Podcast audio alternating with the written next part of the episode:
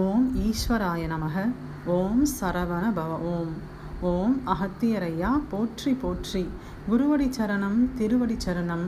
ஓம் ஸ்ரீ ரேணுகாதேவி அன்னையை போற்றி போற்றி. அன்பு ஆத்மாக்களுக்கு பணிவான வணக்கங்கள். கலியுக காவியம் ஆத்மாவின் சுயசரிதம் அத்தியாயம் 77 6ஆம் வட்ட அணுக்கள். இதுவரை நாம் 5 வட்டங்கள் பார்த்தாச்சு. இப்போ 6ஆம் வட்டத்தை நாம் பார்க்க போகிறோம். அப்போ முதலில் 5 வட்டங்களில் என்னென்ன பார்த்தோம் என்று நாம் ஒரு வரிசையாக பார்க்கலாம். முதல் வட்டம் அப்படின்னு எடுத்துக்கிட்டோம்னா அதற்கு நம் கொடுக்கக்கூடிய உணவு வந்துட்டு ஆரோக்கியமான சாத்வீக உணவு, நல்ல கல்வி கேள்விகள். அப்போ அதன் மூலமாக நமக்கு வரக்கூடிய பலன்கள் என்னவென்றால் உடலில் இருக்கக்கூடிய அனைத்து உபாதைகளையும் சரி செய்யும். அப்போ 2ஆம் வட்டம் செல்லும் பொழுது அதற்கு நம் கொடுக்க வேண்டிய உணவு என்னவென்றால் புண்ணிய செயல்கள், நல்ல காரியங்கள் செய்வது. அப்போ அங்கிருந்து நமக்கு வரக்கூடிய ஆற்றல் என்னவாக இருக்கும் என்றால் செல்வ வளம் அதிகரிக்கும். அப்போ 3ஆம் வட்டம் பார்க்கும் பொழுது அங்கே இருந்து நம் கொடுக்கக்கூடிய நல்ல விஷயங்கள் என்னன்னு பார்த்தா அன்பு. அப்போ அங்கே இருக்கக்கூடிய ஆற்றல் வந்துட்டு நமக்கு மைய அணுவிற்கான உணவு, மைய அணுவிற்கு அந்த ஆற்றல்கள் எல்லாம் சென்று சேரும் அப்படின்னு பார்த்தோம். அதுக்கு அடுத்தது 4ஆம் வட்டம்னு வரும் பொழுது 4ஆம் வட்டத்தில் வந்துட்டு என்ன ஆற்றல் பிரிபட்டு வரும் என்றால் உடலில் இருக்கக்கூடிய மரபணு சார்ந்த சில முக்கியமான உறுப்புகள் சம்பந்தப்பட்ட பிரச்சனைகள் அனைத்தும் சரி செய்யும் அப்படின்னு பார்த்தோம். அப்புறம் 5ஆம் வட்டம் செல்லும் பொழுது அங்கே இருக்கக்கூடிய ஆற்றல்கள் பிரிபட்டு வந்தால் அதில் பாதி சென்று மைய அணுவை கலக்கும், மீதி பாதி சென்று கோள்களில் இருக்கக்கூடிய ஆற்றல்களையும் அறிவுகளையும் சேகரித்து எடுத்துட்டு வந்து மைய அணுவிடம் சேர்க்கும். இதுதான் நாம் இதுவரைக்கும் பார்த்து வந்தது. இப்பொழுது இந்த 6ஆம் வட்டம் என்ன செய்யும் என்றால் இதுவும் அன்பை சார்ந்ததே. அதாவது 3 வட்டங்களாக இருந்தாலும் 3 வட்டங்களிலேயுமே முதல் வட்டம் உடலை சார்ந்திருக்கும், 2ஆம் வட்டம் வந்து நம்முடைய புண்ணிய செயல்களை சார்ந்திருக்கும், 3ஆம் வட்டம் வந்துட்டு அன்பை சார்ந்திருக்கும். அப்படி பார்க்கும் பொழுது துவாபர யுகத்தில் உள்ள இந்த 3ஆம் வட்டம், முதலிலிருந்து பார்த்தால் 6ஆம் வட்டம், துவாபர யுகத்திலிருந்து பார்த்தால் 3ஆம் வட்டம், அந்த அணுக்களும் வந்துட்டு அன்பை சார்ந்ததாகவே இருக்கும். இப்போது கலியுகத்தில் இருக்கக்கூடிய கலிவட்ட 3ஆம் வட்ட அணுக்கள் வந்துட்டு அன்பை சார்ந்தது தான். ஆனால் அந்த அன்பு வந்துட்டு நம்மை சுற்றத்தாரிடம் நாம் இருக்கக்கூடிய அன்பு. ஆனால் இந்த 6ஆம் வட்டத்தில் இருக்கக்கூடிய இந்த அன்பு தெய்வத்திடம் நம்மை கொண்டு சேர்க்கக்கூடிய அன்பு அப்படின்னு சொல்லிட்டு சொல்ல வராங்க. ஓகே, இப்போ இந்த அணுவுக்கான உணவை நாம் என்ன கொடுக்க முடியும் என்றால் நாம் அன்றாடம் மனதார தெய்வத்தை வழிபடுவது ஒன்றே நாம் 6ஆம் வட்ட அணுக்களுக்கு கொடுக்கக்கூடிய உணவாகும். அப்படி நாம் தெய்வ வழிபாடுகள் ஒவ்வொரு நாளும் செய்ய செய்ய செய்ய செய்ய அந்த தெய்வ வழிபாடுகள் சென்று இந்த அணுவின் மேல் பதிந்து பதிந்து இதில் உள்ளே இருக்கக்கூடிய ஆற்றல்களை பிரித்திருக்கும். அந்த ஆற்றல்கள் என்ன செய்யும் என்றால் நாம் எந்த தெய்வத்தை வந்துட்டு மிகவும் நேசித்து அன்பை காட்டி வழிபட்டோமோ அந்த தெய்வத்திடம் சென்று அதே போன்று பல மடங்கு அன்பை எடுத்து கொண்டு வந்து நம்மிடம் கொடுக்கும் அப்படிங்கிறாங்க.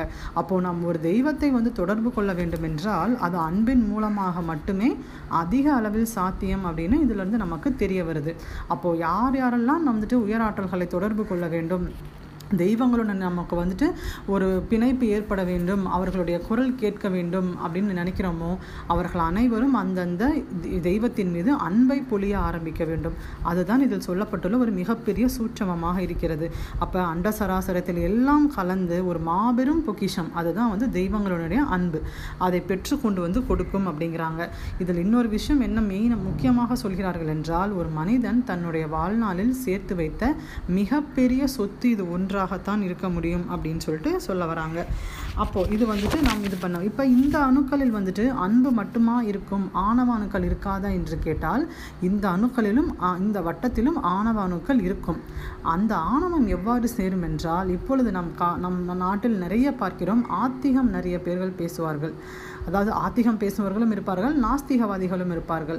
அப்படி தெய்வங்களை வந்துட்டு இல்லை, இல்லவே இல்லை, தெய்வங்களை வழிபடுவர்கள் முட்டாள் இது போன்று சொல்பவர்களும், தெய்வங்களுடைய விக்கிரகங்களை வந்துட்டு சேதப்படுத்துவது இது போன்ற செயல்கள் செய்பவர்கள் அனைவருக்குமே வந்துட்டு ஆணவ அணுவில் போய் அந்த அவர்களுடைய எண்ணங்கள் எல்லாம் பதியும் அப்படிங்கிறாங்க. அப்போது இப்போ நாம் அன்பு காண்பிக்கிறோம், அவர்கள் அன்பு காண்பிக்கவில்லை, எதனால் என்ன நடக்கும் என்றால் நாம் ஏதேனும் ஒரு சூழ்நிலையில் மிகவும் துன்பப்பட்டு துயரப்பட்டு இருக்கும் பொழுது நம்மளுடைய எண்ணாலைகள் அந்த தெய்வத்திற்கு தெரியும். அந்த தெய்வங்களிலிருந்து ஆசைகள் அப்பொழுது தான் நம்மை வந்து அடையும். இல்லை என்றால் ஒரு கனெக்ஷனே இருக்காது தெய்வத்திற்கும் நமக்கும். அப்போ நமக்கு வந்துட்டு தொடர் வழிபாடு மூலமாக நம்முடைய இஷ்ட தெய்வத்திடமோ நம்மளுடைய குருமார்களிடமோ நம்மளுடைய ஒரு கான்டாக்ட் நம்ம ஏற்படுத்திக்கிட்டோம் அப்படின்னா, எது ஒரு அவசர காலகட்டத்திலோ இல்லை நாம் வந்துட்டு மனம் மிகவும் வேதனை கொடுக்கும் காலகட்டத்திலோ இவர்களுடைய ஆற்றல்கள் நம்மை வந்து சேரும், அது நமக்கு நன்மையை தரும். ஆனால் இப்படி தெய்வம் இல்லை என்று சொல்பவர்களுக்கு இது போன்ற கஷ்டகாலங்களில் எந்த தெய்வங்களும் வந்து உதவி செய்ய மாட்டார்கள். ஏனென்றால் இவர்களே திரை போட்டு மூடிவிட்டார்கள். ஆணவம் அப்படிங்கிற ஒரு விஷயத்தை போது அதை வந்துட்டு அவங்க கவர் பண்ணிட்டதுனால தெய்வங்களை நினைத்தாலும் இவர்களை அணுக முடியாது. இதுவே வந்துட்டு நம் இருவருக்குமான ஒரு பெரிய வித்தியாசம். ஓகே, இது ஒரு விஷயம் மட்டும்தான் ஆணவம் கொடுக்குமா அப்படின்னா, இன்னும் ஒரு விஷயமும் ஆணவம் கொடுக்கும். அதாவது நாம் இந்து மதத்தை சேர்ந்த காரணத்தினால் இந்து மத கடவுள் மட்டுமே சிறந்தவர்கள், இந்து மத கடவுள்கள் மட்டுமே உயர்ந்தவர்கள், பலமானவர்கள் அப்படின்ற அந்த எண்ண அலைகளும் இந்த அணுக்களில் இருக்கக்கூடிய ஆணவத்தை அதிகரிக்கும் அப்படிங்கிறாங்க.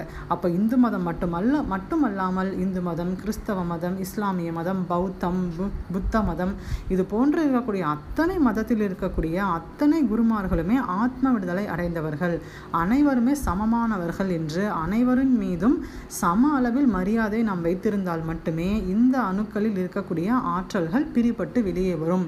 அப்படி இல்லாமல் மற்ற மதத்தினுடைய கடவுள்களை தூசித்து பேசுவது, அவர்களை இழிவாக பேசுவதுமே கூட இந்த அணுக்களில் வந்துட்டு ஆணவத்தை பதித்து வைக்கும் அப்படிங்கிறாங்க. ஸோ நம்ம இந்த ஒரு விஷயத்தில் வந்துட்டு ரொம்பவே ஜாகிரதையாக இருக்க வேண்டிய விஷயமா இருக்கு. ஏனென்றால் இதுவரை நான் இதை கேள்விப்பட்டதில்லை, ஆனால் இது பெரிய பாடமாக நமக்கு இருக்கிறது. இது போன்று நாம் வந்துட்டு இந்த அணுக்களில் வந்துட்டு நல்ல கர்மங்களையும் நல்ல அன்பையும் சேர்க்க இதனுடைய ஆற்றல்கள் வந்துட்டு தெய்வத்திடமிருந்து அன்பை பெற்று கொண்டு வந்து நம்ம மைய அணுவில் சேர்க்கும் அப்படிங்கிறாங்க. அப்போ இது போய் அங்கே சேர ஆத்மா ஆழத்திலிருந்து வெளிவர ஆரம்பிக்கும். உள் ஒளி உயரும், ஆத்மாவின் குரல் கேட்கும். அப்போ 6ஆம் வட்டம் தாண்டிட்டோம் என்றால் நாம் தெய்வத்துடன் நேரடியாக தொடர்பு வைக்க ஆரம்பித்து விடலாம் அப்படின்னு சொல்றாங்க. அப்போ இந்த கட்டத்தில் கூட பணிவு என்ற ஒரு விஷயம் எப்பவுமே உச்சத்தில் இருக்க வேண்டும்.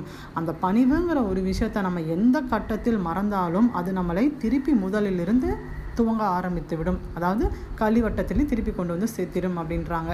ஸோ இந்த பதிவு இதனுடன் முடிகிறது. புத்தகத்தை முழுமையாக படித்து முழு ஞானம் பெறுவோம். இப்பதிவில் உள்ள நிறைகள் அனைத்தும் குரு அன்னையை சாரும், குறைகள் அனைத்தும் என்னையே சாரும். ஏதேனும் குறைகள் இருப்பின் மன்னித்தருளுங்கள். நன்றி.